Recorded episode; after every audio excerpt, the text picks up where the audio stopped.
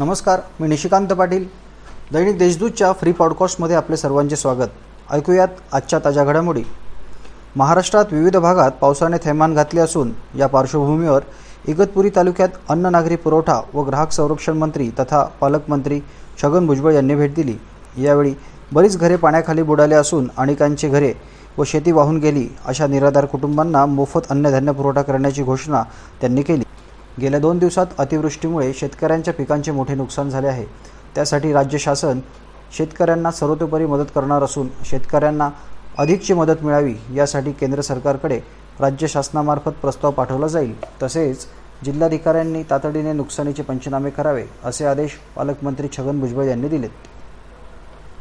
सप्तशृंगीगड येथील देवीचा नवरोत्सव जिल्हा प्रशासनाने बंद करण्याचा निर्णय घेतल्यामुळे डिजिटलच्या युगात आता लाखो भाविकांच्या जिव्हाळ्याचा असणारा नवरात्रोत्सव सोहळा हा देखील ऑनलाईन झाला आहे. ट्रस्टच्या नियोजनानुसार देवी भक्तांसाठी नवरात्रोत्सवाचा संपूर्ण सोहळा ऑनलाईन करण्यात आला असून लाईव्ह दर्शनाच्या माध्यमातून नित्यपूजा आरती व इतर धार्मिक उपक्रम घर बसल्या पाहता येणार आहे व्यायामप्रेमींसाठी एक आनंदाची बातमी आहे.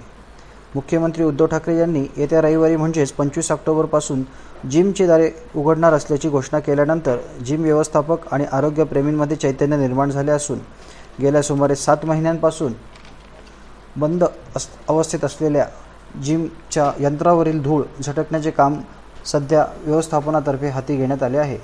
निवडणूक काळात हज हलगर्जीपणा करणे चार नायब तहसीलदारांना भोवले आहे.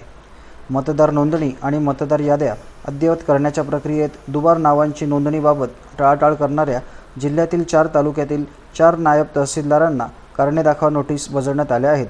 निवडणूक विभागाच्या आदेशाने स्थानिक तहसीलदारांना या नोटिसा बजावण्यात आल्या आहेत. शहराच्या अनेक भागामध्ये येत्या गुरुवारी म्हणजेच बावीस ऑक्टोबर रोजी पाणी पुरवठा होणार नसल्याची माहिती मनपातर्फे देण्यात आली आहे. यामध्ये पंचवटी नाशिक रोड सातपूर व नाशिक पश्चिम विभागातील काही भागात हा पाणीपुरवठा बंद राहणार आहे.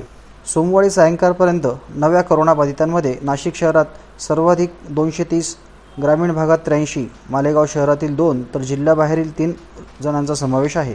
या होत्या आजच्या ठळक घडामोडी. इतरही ताज्या बातम्यांसाठी दैनिक देशदूतच्या देशदूत डॉट कॉम या वेबसाईटला सबस्क्राईब करा. धन्यवाद.